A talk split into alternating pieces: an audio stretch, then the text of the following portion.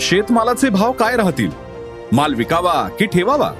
Market trend राष्ट्रीय आंतरराष्ट्रीय घडामोडींचा बाजारावरचा परिणाम. जाणून घेण्यासाठी ऐका अॅग्रोवनचं शेत मार्केट पॉडकास्ट.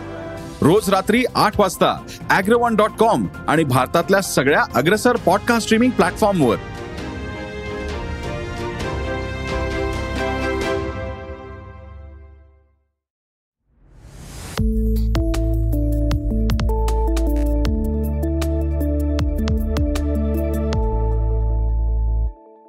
वनस्पतींना शिकवणं शक्य आहे का? लेखक डॉक्टर आनंद कर्वे. शिकणे या क्रियेवरील शास्त्रीय प्रयोग पहिल्यांदा पावलो या रशियन शास्त्रज्ञानं केले. त्यानं निरीक्षण केलं होतं की खाऊ घालण्याच्या वेळी कुत्र्यांना लाळ सुटते. एका प्रयोगात त्यानं कुत्र्यांना खाऊ घालताना दरवेळी घंटी वाजवली. त्यामुळे त्या श्वानांच्या मेंदूत खाणं आणि घंटीचा आवाज यांची इतकी सांगड बसली की पुढं काहीही खायला न देता नुसती घंटी वाजवली तरी त्यांची लाळ पिंडे लाळ निर्माण करायची. या प्रयोगात मुख्य संदेश असतो तो खाद्याचा आणि दुय्यम संदेश असतो घंटीच्या आवाजाचा.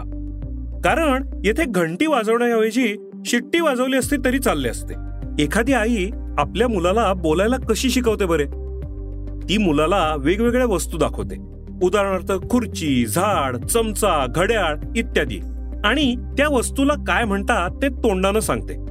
मुलाच्या मेंदूत त्याला डोळ्यांनी दिसणाऱ्या वस्तूची आणि कानांना ऐकू येणाऱ्या शब्दाची अशा दोन संदेशांची सांगड घातली जाते. आणि पुन्हा पुन्हा ऐकल्यानंतर ही सांगड त्याच्या स्मरणात राहते.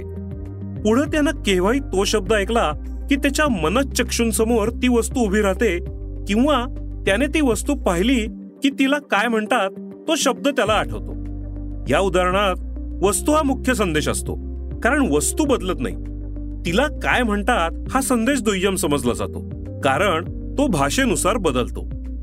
आता या विवेचनातून एक मुद्दा तुमच्या लक्षात आला असेल की शिकणाऱ्याच्या ठाई स्मरणशक्ती असेल तरच त्याला शिकता येते. वनस्पतींमध्ये स्मरणशक्ती असते का? हे बघायला एकोणीसशे साठ एकसष्ट साली मी फुलांच्या पाकळ्यांवर काही संशोधन केलं. पृथ्वी स्वतःभोवती फिरत असल्यानं पृथ्वीवरील प्रत्येक जीवमात्राला सुमारे बारा तास उजेड आणि बारा तास अंधार अशा तालबद्ध परिस्थितीत राहावं लागतं. त्यामुळे ह्या दैनंदिन तालबद्धतेची संवेदना प्रत्येक जीवमात्राच्या जनुकांमध्ये नोंदलेली असते. आणि प्रत्येक जीवमात्र ती या ना तेव्हा स्वरूपात वापरतो. फुलांचे परागीकरण दिवाचार कीटकांकडून होते की निशाचार कीटकांकडून यानुसार वनस्पती आपली फुले उमळण्याची वेळ साधतात. मी ज्या वनस्पतींवर संशोधन करीत होतो तिची फुले सकाळी उमलत असत आणि संध्याकाळी त्यांच्या पाकळ्या मिटायच्या. पाकळ्यांच्या हालचालींची नोंद ठेवण्यासाठी मी एक स्वयंचलित कॅमेरा वापरत असे ज्याने त्या फुलांचे दर तीन तीन तासांनी फोटो काढले जायचे. आता या अभ्यासात माझ्या असं लक्षात आलं की या फुलांची उमळण्याची क्रिया प्रत्यक्ष सूर्योदयापूर्वी म्हणजे पहाटे सुरू होते आणि संध्याकाळी सूर्यास्तापूर्वीच त्यांच्या पाकळ्या मिटू लागतात. म्हणजे सूर्य उगवण्याची आणि तो मावळण्याची वेळ या वनस्पतींच्या लक्षात असते आणि त्या वेळेपूर्वीच फुले उमळण्याची किंवा मिटण्याची क्रिया त्या सुरू करतात. ती वनस्पती पूर्ण अंधार केलेल्या खोलीत ठेवली तरी सुद्धा बाह्य निसर्गात जेव्हा सूर्योदय होतो तेव्हा ती फुले पूर्णपणे उमललेली असतात. आणि बाह्य निसर्गात सूर्य मावळण्याच्या सुमारास या फुलांच्या पाकळ्या मिटतात. हा होता वनस्पतींच्या स्मरणशक्तीचा मला सापडलेला पुरावा. आहे की नाही इंटरेस्टिंग? वनस्पतींना स्मरणशक्ती हे समजल्यावर मी त्या वनस्पतींना शिकवण्याचे प्रयोग केले. निसर्गात जरी रोज सकाळी सहा वाजता सूर्योदय आणि संध्याकाळी सहाला सूर्यास्त होत असला तरी माझ्या या प्रयोगात मी त्या वनस्पतींना दुपारी बारा ते रात्री बारा उजेड आणि रात्री बारा ते दुपारी बारा अंधार अशा परिस्थितीत ठेवलं. चार पाच दिवसातच या वनस्पतींनी या नवीन टाइमटेबलनुसार आपली फुले उमळण्याच्या आणि मिटण्याच्या क्रिया दाखवायला सुरुवात केली.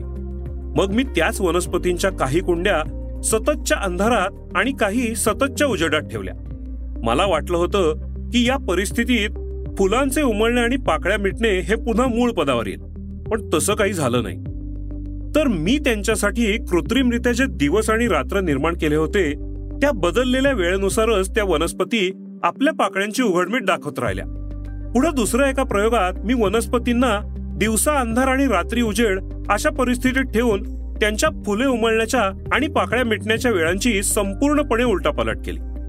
या वनस्पती मग सततच्या अंधारात किंवा सततच्या उजेडात ठेवल्या तेव्हा बाहेर दिवस असताना त्यांच्या पाकळ्या मिटलेल्या असायच्या आणि बाहेर अंधार असताना त्यांची फुले उमलायची. थोडक्यात म्हणजे सर्कशीत जसं प्राण्यांना सायकल चालवणं किंवा घोड्यावर बसणं अशा अनैसर्गिक क्रिया शिकवतात त्याप्रमाणे मी त्या वनस्पतींनाही रात्रीचा दिवस आणि दिवसाची रात्र असे अनैसर्गिक वाकायला शिकू शकलो. या प्रयोगाद्वारे मी हे सिद्ध करू शकलो की निदान ज्या क्रियांच्या बाबतीत वनस्पती स्मरणशक्तीचा वापर करतात त्या क्रिया आपण वनस्पतींना शिकू शकतो. पण या प्रयोगातून उद्भवलेला एक प्रश्न असा होता की इथे मुख्य संदेश कोणता आणि दुय्यम संदेश कोणता? तर याचं उत्तर असं आहे की वनस्पतींच्या डीएनए मधील अंतर्गिक दैनंदिन तालसंवेदना हा मुख्य संदेश. कारण ती तालसंवेदना कधी बदलत नाही. आणि प्रकाशाची वेळ हा दुय्यम संदेश. कारण तो बदलू शकतो. प्रयोगासाठी मी प्रकाशाची वेळ कृत्रिमरित्या बदलली होती.